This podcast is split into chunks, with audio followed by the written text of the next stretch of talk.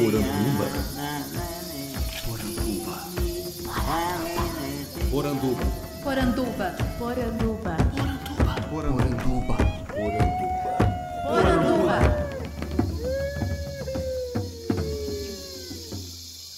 Bem-vindos à nossa Poranduba, o podcast sobre as histórias fantásticas da cultura brasileira. Eu sou Andrioli Costa, o colecionador de sacis, e serei seu guia. E no programa de hoje eu tenho o prazer de receber o sociólogo Marcos Moura, lá de Parintins, que já esteve aqui no programa para falar do Boi Garantido, mas dessa vez ele vem falar sobre o seu projeto Escola Afro-Amazônica. Tudo bom, Marcos? Tudo bom, meu amigo? Saudações a todos os internautas que nos acompanham nesse diálogo rico. É uma honra, uma alegria estar aqui compartilhando as nossas aventuras com vocês. Maravilha. Marcos, para que a gente comece, eu gostaria que você se apresentasse para os nossos ouvintes com as suas palavras, dizendo então quem é Marcos Moura. Marcos Moura é um ex-moreno, porque a partir do momento que eu ingressei no movimento negro e tive a oportunidade Hum. né, de estudar, né, a gente foi se entendendo, se reconhecendo como um afrodescendente e a necessidade de se engajar cada vez mais nessa luta por transformação, por visibilidade, por orgulho negro, foi se agigantando. Eu sou cientista política, sociólogo, é, especialista em gestão e produção cultural, presidente do Instituto Cultural Ajuri, que tem vai completar 13 anos, aqui na cidade de Parintins. Sou poeta, compositor, percussionista, membro do Grupo Ajuri, um grupo musical, e criador do movimento Grito da Periferia, né, que tem aí foi criado em 2005 e na última edição da, da nossa nosso evento reunimos mais de 500 artistas aqui na cidade de Parintins, inclusive artistas visitantes, para celebrar a diversidade cultural e artística aqui da nossa região do Baixo Amazonas. Marcos, a gente viu a repetição aí de, da palavra ajuri, né? Tanto no nome do seu, do seu grupo quanto no nome do projeto. O que significa ajuri? Ajuri é um termo de origem tupi, que quer dizer reunião. Né? A ajuri é, é a unidade, a união, é a aliança, é todos juntos, né, rumo a um objetivo comum. Esse é o sentido da palavra. É a juri, é a palavra, o nome escolhido para o grupo Ajuri, que é uma banda musical que trabalha com ritmos amazônicos. Eu estou no grupo há 27 anos, estou fazendo. Né? Comecei como dançarino e, e, e percussionista e agora a gente está na produção cultural. E é, o grupo Ajuri tem, foi fundado em 84, né? Então eu entrei depois. Então, na verdade, o grupo vai completar aí, completou 37 anos de história e nos inspirou a, a, a batizar também o nosso instituto, né? Que tem aí 12 anos de estrada e tem uma, missão de valorizar, de trabalhar com comunidades amazônicas, em particular com as indígenas, quilombolas e ribeirinhas através de projetos, ações, programas, como o Escola Afro-Amazônica, do qual a gente veio conversar com vocês sobre. Perfeito. Para que a gente chegue no Escola Afro-Amazônica, né, me parece ser importante a gente entender esse seu movimento de se entender enquanto pessoa negra. Isso influenciou as suas ações culturais também? Isso influenciou é, o que mais na sua vida? Eu sou filho de um negro paraibano, sanfoneiro, contador de história. Meu falecido pai, José Clementino, né? município de Bonito de Santa Fé, sertão paraibano. Um migrante que chegou em Manaus aos seis anos de idade, fugido de, de muita miséria, de, de todos os impactos, e se criou aqui, né? Viveu na, na cidade de Manaus e conheceu minha mãe, minha mãe ex-freira, veja só. É, e aí casaram, tiveram só eu, né? Meu pai já era viúvo, tinha nove filhos. Minha mãe ajudou a criar todos os filhos, né? E teve só eu. Então sou filho único da minha mãe e meu pai já é falecido. E desde criança curtindo Luiz Gonzaga, essa influência né, da zabumba, do triângulo, da sanfona, das músicas desse embaixador do Nordeste que foi Luiz Gonzaga. E isso a, abriu minha cabeça para ao orgulho né, a pelo folclore, pela cultura popular brasileira a partir do Nordeste. E aí isso virou uma paixão. Eu passei a ser folclorista, pesquisador também aqui é, da, da, da, do folclore brasileiro, é, é, das danças brasileiras, ritmos, e em particular mergulhando mais é, na cultura amazônica, né? onde a gente mais à frente um pouquinho passou a conviver com algumas comunidades indígenas e aí depois já trabalhando no Boi Garantido na equipe de pesquisa e fundamentação, além de coreógrafo também trabalhei por muitos anos lá. A gente teve a oportunidade de ao longo do tempo que a gente está por lá, eu estou desde 94 do, no, do Garantido, a gente aprendeu algumas coisas, né? ano após ano, bolando os espetáculos bonitos apresentados na Arena do Bumbódromo, a gente vai aprendendo. Mas isso tudo fez com que a gente é, fortalecesse a nossa identidade, nosso reconhecimento enquanto brasileiro. Em particular, é, o movimento negro me fez é, perceber, me perceber como um ex. Hoje eu sou um ex-moreno, que eu costumava diz, ah, aquele moreno, eu sou moreno e tal, pardo, essa história toda, né? Uhum. Mas quando a gente vai entendendo como funciona a coisa, e, e, e isso vira um orgulho mesmo, um orgulho que é permeado nas nossas obras, nas nossas ações, no nosso dia a dia, nossas toadas, né? São as músicas que a gente faz para o Boi Bumbá, tem muito disso, desse orgulho, né? E então a gente permeia é, é na nossa arte essa, esse ideal né, necessário para que a gente possa nos reafirmar. E amadurecendo um pouquinho mais, a gente foi construindo projetos né, que busquem também levar essa reflexão, esse reencontro com a nossa ancestralidade uhum. para outras pessoas, né? inclusive pretas, negras da Amazônia, mas que muitos deles não se reconhecem como tal. É mesmo. V vamos falar então sobre eh, a identidade negra no Amazonas, né?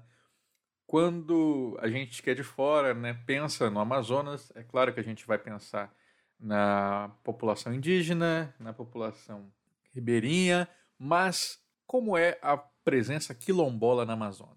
Bem, especificamente no Amazonas, a gente é, começa a ter a presença negra é, efetivada, sobretudo após o, o chamado período pombalino, né? 1750, houve aqui um novo uma nova política, né? no Brasil todo, né? mas aqui em particular na região amazônica, Marquês de Pombal é, criou aqui as fazendas pombalinas né? e para cá direcionou um projeto de colonização, impondo uma série de, de mudanças do, do modelo anterior. Houve, para resumir aqui, a expulsão dos jesuítas, né, que estavam aqui com as missões, organizando os indígenas, que até certo ponto eram contrários à, à escravidão indígena, é, e com essa nova política vieram outras congregações religiosas e o comércio, né, mais focado na, na, nos produtos da região. Foi criada a companhia de navegação mais adiante, né, com, um, quase um século depois, efetivando aqui um comércio dos produtos, é, chamado de drogas do sertão, né, onde era colhida os produtos da região cacau, cumaru, castanha, pirarucu, uhum. é, mexira de peixe-boi, enfim, eram produtos que eram exportados aí para outros países, né, e, e enriqueceu muita gente. E utilizava mão de obra escrava é, negra, vindo, tinha rota para cá, para a região. Assim. Né? Exatamente. Aí vieram aqui trabalhar nas fazendas de cacau, nas fazendas de gado que estavam sendo implementadas como experimento aqui na região.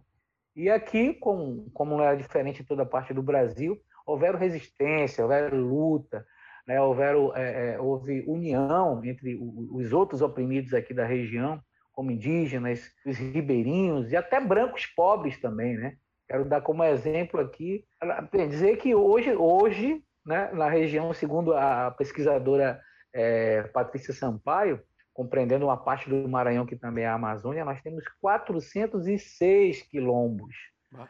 É uma história que precisa ser é, é, é, contada, né? Então a gente é, entre o, o, os produtos, né, os materiais didáticos do, do projeto Escola Afro-Amazônica, a gente permeia essas informações, né, esse conteúdo necessário. Enfim, e, e existe como exemplo também da, da, da, do protagonismo dos negros na região Uhum. A cabanagem, que foi uma revolta que aconteceu de 1835 a 1840, a maior revolta popular do Brasil, segundo boa parte dos historiadores, que foi uma revolta popular que reuniu os, os descontentes, os oprimidos, que eram exatamente os negros, os indígenas, os ribeirinhos, para é, implementar aqui uma revolução amazônica, né? E isso houve um espalhamento, né? Eles, eles muitas vezes em suas campanhas guerreiras é, invadiam as, as, fazendas, né? Pombarinas criadas lá atrás, invadiam, libertavam os escravos das senzalas e tudo mais. E houve, foram se espalhando aqui por houve uma nova dinâmica, né? E mais à frente houve um outro fluxo migratório, dessa vez já no século XIX, final do século XIX, início do século XX, com a vinda dos nordestinos para trabalhar no ciclo da borracha. Uhum. Foi um ciclo, um ciclo econômico aqui muito importante, mas que vieram aos milhares, sobretudo cearenses, mas entre eles muito maranhenses negros, que vieram permeando também a sua influência cultural. Não é à toa que nós temos aqui o boi bumbá, né? Uhum. Não, não, é à toa que nós temos o gambá, que é um batuque que lembra muito carimbó. Não é à toa que nós temos o próprio carimbó, que surgiu de um ritual tupinambá, o curimbó, que é tambor oco que produz som, que é o significado de curimbó, que esse ritual tupinambá foi é, transformado pelos negros da região do Salgado ali em um batuque maravilhoso que se espraiou também por outras partes da região e dando identidade negra a todos nós daqui. E, e se for contar, é muita história então... para contar, é, é, e isso tudo faz com que a gente vá se apaixonando cada vez mais e estimulando descobertas nas pessoas. Isso me deixa muito feliz, quando as pessoas se, se reconhecem como negras, amazônicas, né, e, e entender que nós temos o desafio, né, sobretudo é, é essa população marginalizada ao longo de uma, de uma história é, que negou né, direitos a, a, todos nós e desafios contemporâneos gravíssimos que nós temos que superar. Mas uhum. eu acredito muito que essa superação vem através da educação, vem através do movimento social, vem através da nossa capacidade né, de exercer um direito constitucional de controle social das políticas públicas. Né? Então, a gente está propondo política pública quando cria o projeto Escola Afro-Amazônica. A gente cria, dialoga com o movimento, depois leva ao poder público uma sugestão de educação. Educação libertadora, popular, afro-amazônica, irmanada com os povos indígenas e ribeirinhos. Maravilhoso. Antes de entrar diretamente na escola, é, eu quero perguntar também sobre apagamento, por exemplo, olhando a história de alguns estados, né? Vou dar o um exemplo aqui do mais recente que eu estava lendo, que é o Ceará. Durante o século XX, boa parte do, do, dos historiadores ali que estavam analisando o Ceará diziam que não havia mais povos é, indígenas, né? porque eram todos acaboclados. Então, assim, ah, a população indígena no, no Ceará é, deixou de existir a partir do final do século XIX. Depois a mesma coisa vão falar com os negros, né? Por isso que no, nos maracatus, né, vão falar, ah, não, a gente faz o blackface, a gente se pinta de preto porque não tem negros aqui como tem no Maranhão para fazer o maracatu tal e qual, então por isso vamos, vamos incorporar essa prática. Isso, claro, a gente vai percebendo, né, que depois vai sendo tensionado e é, o que acontecia era o apagamento de identidades negras e identidades indígenas. É, é, como é que é esse, esse apagamento aí na, no Amazonas? Quem é indígena se reconhece indígena? Ainda tem essa dificuldade? Com o negro também, é, a gente já falou, mas é parecido? Como é que você percebe isso? É, esse apagamento foi um projeto, né? um projeto de branqueamento do Brasil, implementado através de diferentes iniciativas. Né? Eu posso aqui pontuar duas delas aqui, de maneira geral, que isso se reflete aqui na região. É, quando da, da libertação dos escravos, que foi uma conquista do movimento abolicionista, muita luta, né, e não foi nenhum favor de ninguém, não uhum. houve nenhum projeto de desenvolvimento para essa população recém-liberta. Né? Foi, na verdade, uma, a, a, o alongamento de uma senzala. Então, a senzala agora é a rua, né? tu vai continuar marginalizado. E os, os incentivos que haviam eram incentivos, é, por exemplo, da migração dos italianos, dos europeus para cá, né, que vinham para cá já tinham ter terra, salário, etc. e tal, enquanto a população negra não tinha nenhuma política clara para isso daqui. É, e quando se fala nos livros didáticos, eu acho que é um ponto é, estratégico que a gente tem que tratar. É, é um aparelho, a escola é o aparelho ideológico do Estado, Uhum. E o, o, projeto educacional ele está a serviço disso, de um Estado burguês, né, construído lá atrás por uma elite branca que se reveza no poder ao longo da história né, e que nega oportunidade através do racismo estrutural. E esse racismo estrutural ele é perverso, ele é silencioso, ele é disfarçado, ele é dissimulado. E quando se fala, ah, o Brasil é, existe uma democracia racial. Esse mito da democracia racial é uma falácia, uma farsa né, colocada isso a, a, todos nós, né, por intelectuais, inclusive alguns, inclusive negros que embarcaram nessa uhum. nessa teoria, né, que na verdade na verdade nega a identidade. De ser negro não é exatamente ser preto. Né? Ser preto tem a ver com a cor da pele, mas ser negro tem a ver com a afrodescendência. Olha aí. Né? Com a afrodescendência e o, o reconhecimento. Eu não sou totalmente preto, mas eu sou negro. Meu pai era negro, minha mãe era branca. E, e esse, essa é, autoafirmação né, é, é necessária. Mas para isso é preciso exatamente a formação. E essa formação de nossas consciências, nossos saberes, ele, em, em parte, claro, é a família, é o convívio, né, as oportunidades, é a tua experiência de movimento ou não, mas também é o projeto educacional, que foi construído exatamente para a gente não ter orgulho negro, não ter orgulho indígena, não ter orgulho amazônico, achar que nordestino é inferior ao, é, ao, ao, aos sulistas falados. Então, isso tudo a gente tem que desconstruir, protagonizando. Né? E aqui na nossa região, a gente percebe esse, silenci esse silenciamento, essa negação da presença negra, e eu vou ser bem claro, tu pega o Festival de Parintins ao longo da história, uhum. né? Nós temos, claro, comunidades quilombolas, como eu falei aqui, mas cadê o negro no Festival de Parintins? Né? Uhum. Cadê o negro? Aí tu vê no, na figura do pai Francisco, a Catirina, né, uma, umas figuras engraçadas, com blackface e tal, e é uma outra discussão que a gente precisa até para justificar assim, a questão do, do se pintar artisticamente, mas eu digo de conteúdo. Então a gente uhum. disputa muito o conteúdo por dentro do Boi Bumbá, que é um, um, festival maravilhoso, espetacularizado, mas que muitas vezes nega. Né? Ó, ó, de todos os itens, o, o Boi Bumbá tem 22 itens de julgamento, né? mas o item Alto do Boi não, não é julgado, o item Pai Francisco e Catirina não é julgado, tem que ter, se não perde ponto. Mas não é item de disputa. Com isso, né, é, na, na, na, criação dos espetáculos, muitas vezes se deixa de, de trabalhar né, uma proposta explorando mais esses personagens com as temáticas que, ele, que eles remetem, entendeu? Então, internamente, já há muitos anos, a gente é, é, é, é enfrenta e, e, vai protagonizando algumas ideias, disputando conteúdo, trazendo, por exemplo, compondo toadas como Quilombolas da Amazônia. É uma toada de autoria nossa que exatamente traz para o festival, e, e, foi uma luta poder aprová-la, que é uma disputa grande.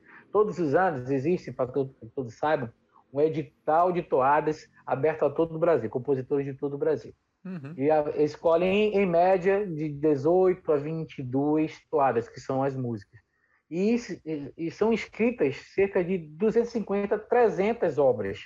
Então não é, é, um, é, um, é um funil mesmo passar por aí.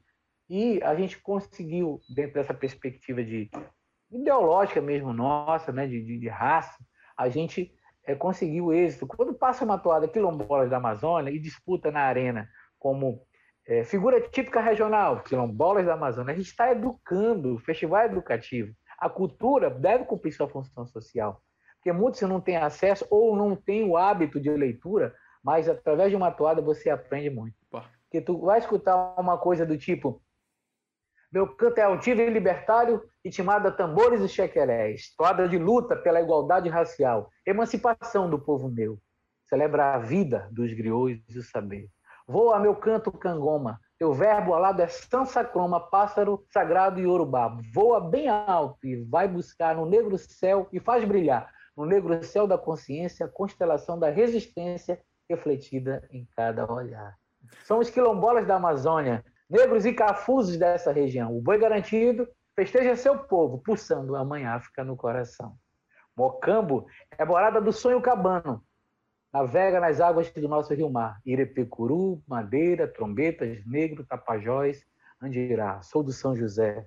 São Benedito, Verequete, Carimbó, Onça de Pega, Lundum, Siriá, Retumbão, Cordão de Pássaros, Marambiré, Mar Abaixo e Boi Bumbá, são manifestações de comunidades quilombolas.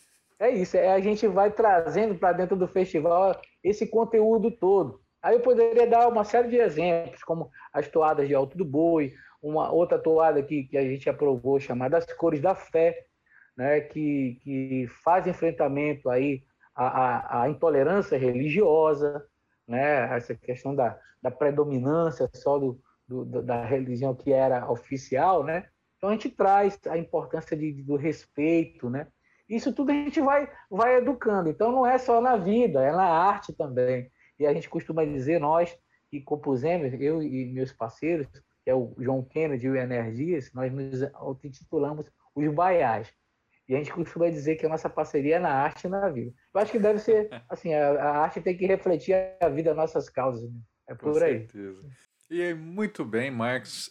Agora que a gente já ficou inteirado do assunto, queria entender como que surgiu a ideia de um projeto voltado né, para cultura, mais para produção de material didático, para levar em escolas, para trabalhar com criança. Como surge isso? Bem, surgiu da causa, né? Eu acho que, que é, você só pode gostar daquilo que você conhece. A partir do momento que a gente conheceu, teve acesso, a gente não a gente começou a se encantar por isso tudo e procurando referências esses materiais a gente não encontrava. Então a gente percebeu a escassez desse tipo de material em particular que trata da, das temáticas negra e indígena né? E as escolas muito elitizadas né? As escolas com conteúdo distante é, de certa forma até desvalorizando conteúdos regionais isso nos incomodou bastante né? E a gente foi dialogando isso outros parceiros. Eu quero dar um exemplo do CEAP, que é o Centro de Articulação de Populações Marginalizadas, fica no Rio de Janeiro, que tem à frente grandes educadores, como o professor L.S. Mog, o professor Ivanir dos Santos, a professora é, Mariana Gino, Helena Teodoro, que são figuras expoentes aí da, do movimento negro nacional, que no Rio de Janeiro protagonizam muita, muitas ações importantíssimas. E dialogando com eles, eu levei essa ideia de criação de projeto e de imediato é, e falei que olha, eu, ia, eu, vou precisar de ajuda no que tange a, a, a história da África, porque a, a, história negra na região, a gente, por ser muito curioso, né, a gente vai atrás e viaja bastante, eu viajo bastante na região, e a gente consegue ter mais acesso, mais informações. Mas, claro que o projeto, você, é, por oportunizar duas leis, 10.639 e 11.645, que tratam é, do ensino obrigatório das histórias e das culturas africana, afro-brasileira e indígena na rede de ensino, a gente também, aqui da, minha, da nossa parte aqui, não tinha tantas informações, tanta formação assim na parte da história da África. E, humildemente, a gente tem que entender isso, porque você propõe um projeto é, ao poder público, a gente tem que ter a responsabilidade de, da qualidade. Uhum. Então a gente buscou parceiros estratégicos e o CEAP abraçou essa ideia e igualmente é, ficou apaixonado por isso tudo, né? Essa uma grande aventura, uma grande ousadia, porque são muitos produtos. Nós temos dentro desse projeto Escola Afro-Amazônica uhum. CD didático com ritmos com, com, músicas africanas, indígenas, quilombolas, ribeirinhas, autorais que tratam da temática. Nós temos um caderno, Perspectivas Pedagógicas Afro-Indígenas, fazendo reflexão do que a gente pode estar tratando, como é que a gente tem que pode é, lançar mão dessas leis né, que nos dão a brecha de entrar e implementar um ensino é, mais popular, né, com a cara do povo brasileiro, com a nossa cara indígena, negra também, né, que ao longo da história foi negado isso, né, no, no, nos conteúdos oficiais.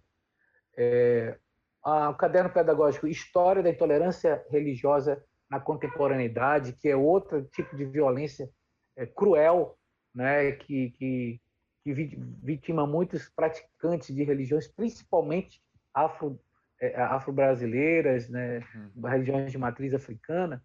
Né, o, dá um exemplo prático disso aí o jogador da seleção brasileira, né, outro dia, fez um gol e homenageou ali o seu orixá, que é o Oxóssi. Isso virou, foi vítima de ataque e tudo mais. Quer dizer, a gente pode se benzer toda hora, né, tá tudo bem, mas na hora que eu manifesto meu, minha liberdade, né, de, de culto religioso, que é um direito, eu sou vítima de preconceito, de racismo, de intolerância. Isso precisa ser debatido. Né? E, e um espaço estratégico para discutir isso aí é na escola. É na escola que a gente vai é, construindo né, cidadãos mais preparados para as grandes questões contemporâneas. Né? Então, a gente também tem esse material. Temos também uma revista é, chamada Etnias, História e Cultura Afro-Amazônica, que eu consegui mobilizar mais de 10 professores, doutores, pós-doutores, mestres e, e mestres populares também, para o cruzamento de saberes, né? cruzamento de saberes é, para esse material. Ficou muito rico e vai estar tá na mão da galera. Né? Deve ter também aí em, em e-book também logo, logo, num, outro momento. Antes de você falar do quadrinho, tenho certeza que quem está ouvindo agora e, e, ficou com a orelha em pé aí falou assim: opa, eu quero esse material vai estar disponível online ou, ou, vai ser só aí distribuído localmente? A gente tem, por dentro do projeto é, aprovado e que recebeu emenda parlamentar, um instituto parceiro, que é o Instituto Manaus, para realizar a primeira etapa do projeto. Então, é um projeto piloto que, na verdade, até assustou muita gente aqui da, da Secretaria de Educação. que é isso? Como é que é? Como é... Ah, assustou no sentido de, de do volume, né? da, da, da ousadia Uhum. aí de, de, de, propor uma série de, de, materiais didáticos novos, regionalizados, diferentes. Né? E, e, isso foi, foi muito bom. E a gente vai é, fazer projetos pilotos no município chamado Borba, que fica no Rio Madeira. Vamos atender 375 estudantes de lá e vamos também atender 200 estudantes da cidade de Parintins, que fica às margens do Rio Amazonas. Mas a ideia é que, para além desse projeto pontual, amarrado é, é, é, através de convênio nessas escolas, a gente, de fato, dê volume a essa escola afro-amazônica de forma aberta, né? uma escola aberta, uma escola popular, que eu, inclusive, já convidei muita gente boa do movimento a, a, a somar conosco, e a gente vai formatando, né? de forma que a gente possa estudar aqui. Ó. Isso aqui que a gente está fazendo é uma puta sala de aula né, que tem um alcance maravilhoso para a gente socializar as informações e a gente vai amadurecer a ideia de, de preparar alguns diálogos de temas ligados aí à escola afro-amazônica aqui, né, né, nesse campo virtual, para além de visitas às comunidades, a exemplo da caravana amazônica que a gente já realiza. No último dia 10 de julho, inclusive, visitamos a comunidade Matupiri, que é o maior dos quilombos do Rio Andirá, que fica aqui ao lado de Parintins, é, e, e, lá teve um encontro de culturas quilombolas com muitas manifestações, lundum, é, gambá, onça te pega, é, de São Benedito, enfim, boi bumbá, né? e, e, e, eles ficaram muito felizes com a nossa visita, que a gente também é, fez uma visita assim com uma programação bem extensa, com distribuição de cestas básicas para famílias carentes, com oficinas oferecidas gratuitamente para eles e culminou com uma mostra cultural né, é, é, super bonita. Mas temos ainda como materiais aqui, só para finalizar a uhum. apresentação, uhum. a revista em quadrinhos chamada Histórias e Mitos Indígenas da Amazônia, que é organizada também por mim, mas que tem a, ilustração do, do talentoso é, é, desenhista, que é o Levi Gama, que você teve a oportunidade de conhecer, é, com o roteiro da Rafa Pimentel, pesquisa e fundamentação minha, né, é, dialogando com, com algumas lideranças indígenas para ficar bem bacana.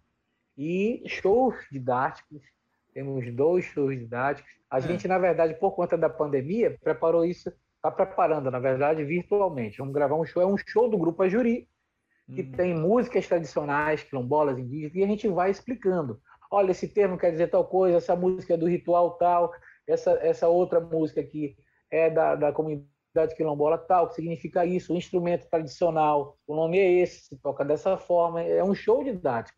Né? E, e a presença negra na Amazônia se dá de tal forma, e as influências negras foram essas, a gente uh, permeia poemas, é, tem poesia, tem canto, tem música, né? tem, tem certa forma, palestras, né, com algum, alguns dados históricos e tal. Então, a gente misturou tudo isso, criou um show didático, né, que a gente experimentou isso presencialmente antes da pandemia, mas agora a gente teve que transformar isso uhum. em vídeo, né, show didático do Grupo Ajuri. Então, sou eu ali dentro do Grupo Ajuri, né, tocando ali, falando junto com a turma, é, é, mostrando isso. 14 videoaulas com temas diversos, né? É, é, cultura africana, presença negra da Amazônia, capoeira no Amazonas, é, o gambá, que é um ritmo tradicional que muita gente não conhece, mas tem presença aqui há mais de 250 anos aqui na nossa região. Caramba! E a revista Etnias, que eu falei. Enfim, é muita coisa. É, e a gente pretende é, é, iniciar esse projeto lá pelo dia 20 de setembro, já próximo. É, é a previsão da gente já estar tá iniciando esse projeto aí nas escolas. Né? A gente está aguardando o material sair né, os livros e tudo mais, os CDs, esse CD didático, inclusive, né, que vai estar não só a letra da música, mas a história daquela, daquela, daquela comunidade, daquela manifestação e tal. E é isso que a gente vai fazer. E sempre tentando também é, transformar é, esses conteúdos né, num conteúdo de acesso virtual aí para todo mundo, né, que é muito importante. Qual que é a importância dessas crianças aí na, na Amazônia conhecerem sobre essas histórias que estão próximas a elas, com músicas que estão próximas a elas, culturas próximas. Né? Porque, claro, a gente consegue encontrar material sobre o movimento negro, sobre a história dos negros no Brasil, mas dessa maneira tão hiperlocal é difícil, né?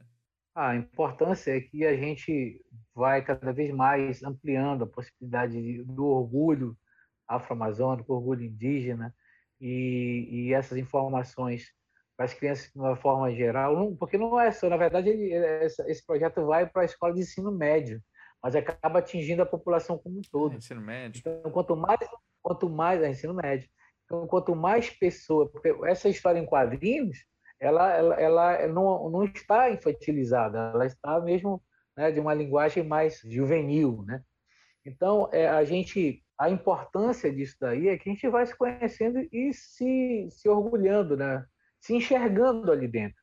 Na verdade, o projeto não teria sentido algum se não fosse legitimado né, aqui na região. Não cabe é, é, é, a gente só reproduzir os conteúdos de outras regiões, valorizar sim o conteúdo né, do Brasil como um todo, mas fazer um esforço de revelar é, é, a riqueza que temos aqui na, na região amazônica. Eu vou dar um exemplo aqui, e algumas comunidades que eu visitei, Há muito tempo eu visitei uma comunidade chamada Terra Preta do Mamuru. O rio Mamuru é um rio é, muito bonito aqui na região de Parintins. E eu ouvia falar num carimbó que tinha para lá. Mas carimbó no Amazonas? Eu digo, é, carimbó no Amazonas. Aí fui lá saber que história era essa. E há muitos anos eles faziam um esforço de, de, de dançar o carimbó e foram perdendo essa coisa de fabricar os instrumentos, de batucar, de compor as suas, as suas músicas. E a apresentação que eu tive a oportunidade de assistir, coordenada pelo professor lá, era a apresentação da dança do carimbó, né, que era uma dança já distante mesmo do, do carimbó mais tradicional, já bem coreografada, mas com uma música do Calypso, né, da, da, banda Calypso, mas que era um carimbó, mas tocava no CD e eles alegres ali, eu digo, poxa, o que, a gente pode fazer aqui? Né? E como eu trabalhei muitos anos também no Pará, com, com carimbó e outras manifestações ali em Santarém, Alter do Chão, ali no, no é uma festa muito bonita daquela região. A gente, também sou coreógrafo, né? Então, vamos fazer uma oficina de, de carimbó aqui, vamos agendar. E outra oportunidade, voltei lá e eu passei uma semana lá. Vamos saber o que é o carimbó, né? O que é o carimbó? Aí fomos lá, no ritual Tupinambá e fomos entender que a região do Salgado, né, é, que foi a região predominante dessa manifestação, que fica no litoral é, é paraense, né? depois foi permeando para outros cantos da Amazônia, entendendo como é que foi parar ali, lá uhum. em Parintins, essa história, né? E por que, que o, o tambor daqui parece com, com o curimbó, que vocês chamam de gambá aqui? Aí fomos entender o tambor, como faz as danças. Aí fomos lá nos espaços tradicionais e se você desacelerar a dança do carimbó, você encontra a pisada indígena, né, para frente e para trás. Né? Então, eles foram descobrindo e se orgulhando. Não satisfeito, ainda nessa semana que passei lá, isso faz muito, muitos anos, a gente compôs uma música que ficou tipo o carro-chefe dele lá. Eles deixaram de cantar. Não sei se deixaram, que faz tempo que eu não volto lá. Assim, as canções de outras localidades para cantar sua terra. Aí a gente fez assim: Os patambô tupinambá, para acender o sol e espantar a capeta. Olha ainda, minha gente, chega o carimbó da terra preta, de lá, né? Olha ainda, minha gente, chega o carimbó da terra preta. Valei-me, meu São José, o padroeiro de lá.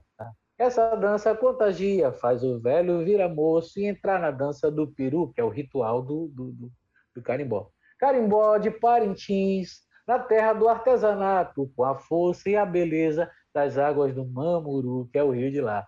Aí corteja a morena que gira, faceira, feito folhas que caem da castanheira, batuqueiros cantam o meu lugar.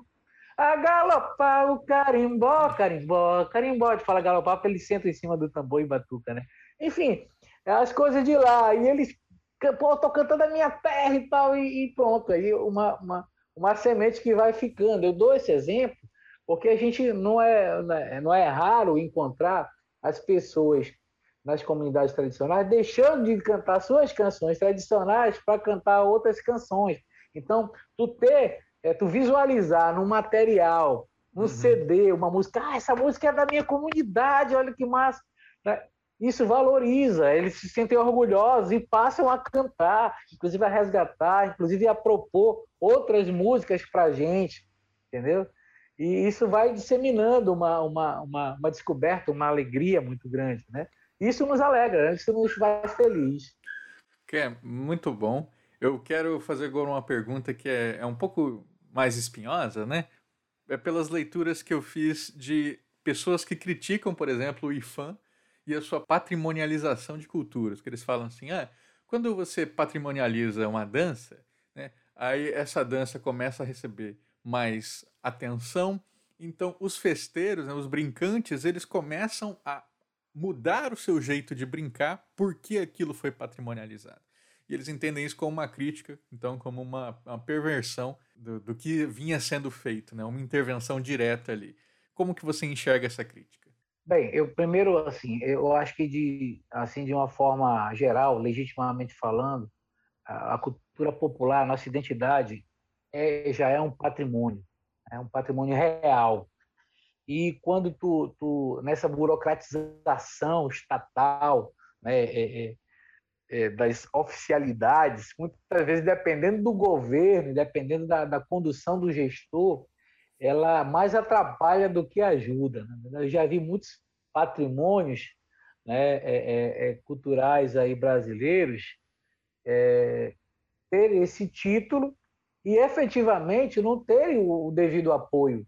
Né? Porque muitas vezes a comunidade daquele patrimônio tombado, ali reconhecido como patrimônio material cultural e tal, às vezes não está articulada politicamente para cobrar, para é, é, exercer o controle social das políticas públicas, entendeu? Porque não adianta a gente conquistar uma lei, conquistar um benefício, uhum. tem que estar organizado e ter, um, de, de preferência, representantes que nos ajudem né, nos espaços né, dos parlamentos e dos executivos a efetivar. Muitas vezes a gente não participa da, da construção da política pública, por exemplo, os, os planos plurianuais, etc, etc. E aí eu dou esse exemplo aqui no Amazonas. Nós, eu, eu fiz um levantamento há uns quatro anos atrás do, das manifestações que já eram patrimônio cultural e material, no caso aqui do Amazonas. E descobri a festa do repolho, que ninguém. Que, festa é? De onde é que tem? uma festa que um camarada criou, um prefeito aí que nem é mais, no município aí, eu não vou, é, é, enfim, dar muita moral aqui. Criaram uma festa, criaram, sem nenhuma tradição, nenhuma identidade, nenhuma referência histórica aqui da região, e um determinado deputado estadual, é, beleza, era do amigo dele lá, vamos, vamos botar aqui, e foi aprovado. Nossa. E aí tu tem é, os Marujos de São Benedito de Freguesia do Andirá, com mais de 150 anos, né? Louvando seu Benedito com seus batuques, suas cantorias, etc., que ninguém nem conhece. né? e a gente preparou aqui um documento e enviou para a Assembleia, tentando fazer um convencimento aí, né, que os deputados apontem aí né, e, e aprovem os marus para que a gente consiga acompanhá-los aqui depois para fazer valer aí esse, esse, essa, esse reconhecimento. Então é muito relativo. Né? E tem, tem, tem manifestações menos significativas, mas que uma vez é, reconhecidas como tal, se articulam rapidamente e conseguem captar recursos, elaborar projetos, criar dinâmicas locais e, às vezes, muitas, não vou generalizar, mas são exatamente essas mais articuladas que tendem a se descaracterizar. Não que a, que a cultura seja estática, que não é. Uhum. Né? Ela, ela vai mudando. Mas é preciso o bom senso. Né? Então, não é uma coisa, uma, uma regra geral. Né? Cada caso é um caso. Né? E, na medida da capacidade que nós temos de controle social né? e, buscar é, é, é, essa dinâmica, a gente consegue avançar, inclusive mantendo nossas identidades. É uma questão de formação, é uma questão de, de articulação. Né? Eu não vejo isso, de, não é uma questão só do IFAM. O IFAM está ali é, do jeito que está, porque e as limitações que tem também é porque a gente é muito desarticulado. A gente deixa de protagonizar. Né? Nós, enquanto comunidades tradicionais, temos que estar atentos, inclusive dialogando com as universidades né? e todas as instâncias, né? para que a gente provoque uma construção de um projeto de desenvolvimento, de salvaguarda das manifestações tradicionais, né, de, de, de, de, alternativa. Mas essas alternativas têm que ser construídas com a gente. Não adianta o, o melhor intelectual do mundo, né, dentro do gabinete dele ou com sua equipe, achar o que deve ser melhor para a gente. A gente deve estar junto construindo, senão vira lei, mas não, não é legítimo. Então é, é muito, é muito complexo. Isso muito daí, bom. muito complexo.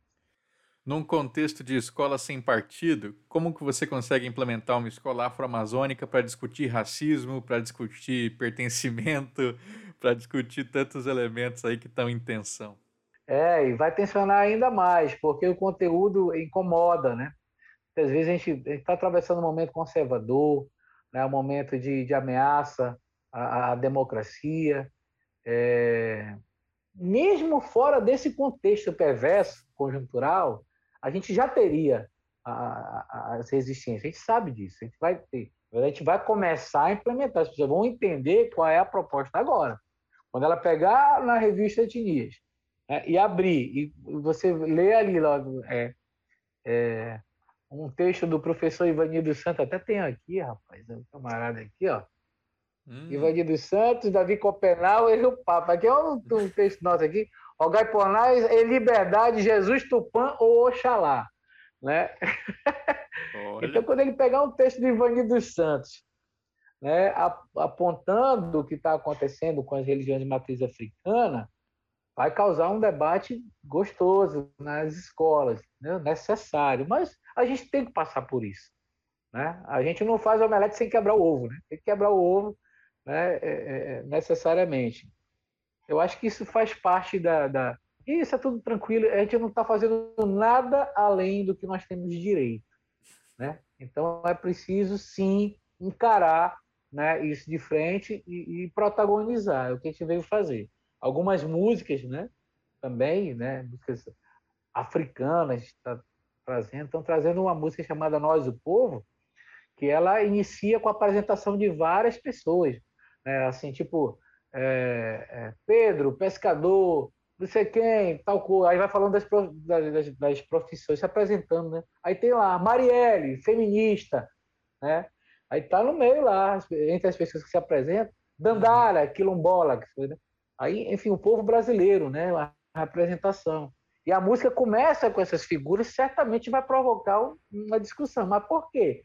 A Marielle, ah, o pessoal quer doutrinar, não sei o quê. Mas se a gente não provocar essa discussão, quem vai fazer isso? Uhum.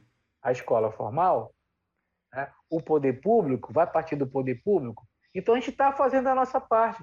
E nada mais é do que é, fazer com muita responsabilidade, né? É, é, no que nós temos é, é, é, direito, né? E construir né? com, com muita verdade, com muita alegria, né, com muita amorosidade, né, essa chamada educação libertadora.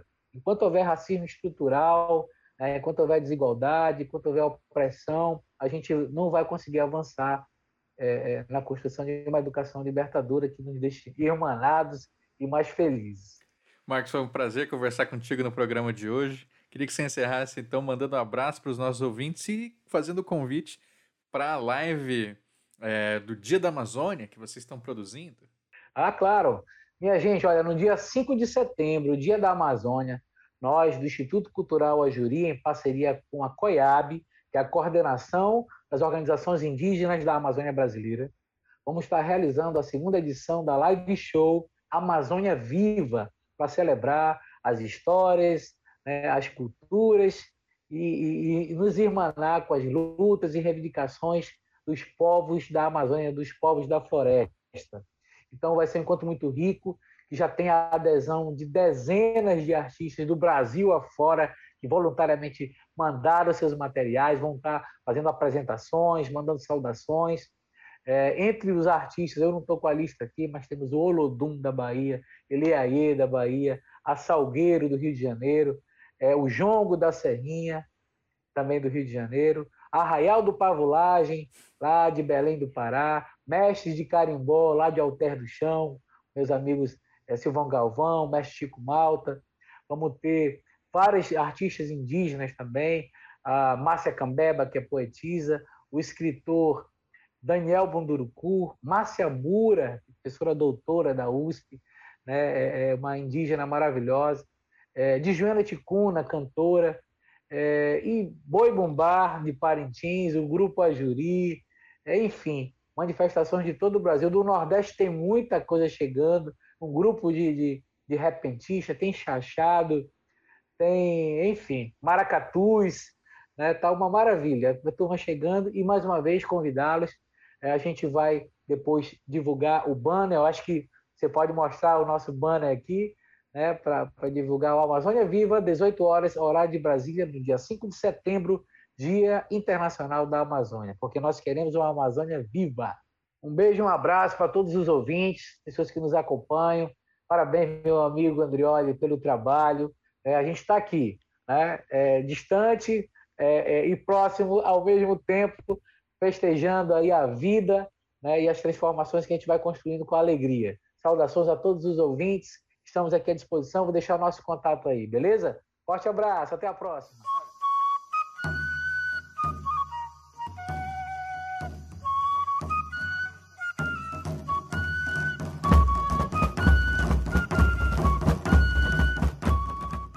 Gostou do programa? Eu espero que sim. Se gostou mesmo, faça como os nossos queridos apoiadores que assinam mensalmente os planos do colecionador de sacis no padrim.com.br barra saci e no catarse.me barra saci. É graças a eles que nós nos mantemos aqui sempre falando de folclore.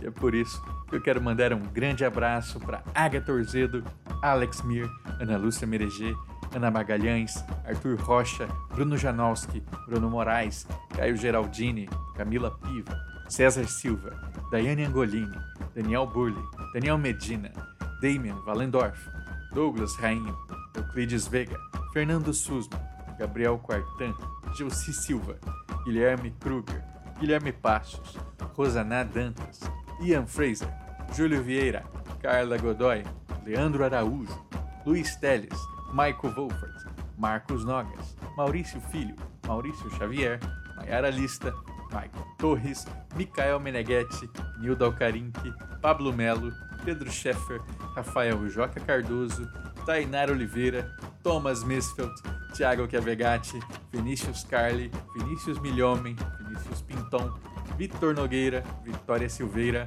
Vadson Freitas, Valder Brito, Velma Reis, William Cavalcante e Zé Wellington. Muito obrigado, pessoal. Vocês ajudam a tirar o folclore da garrafa.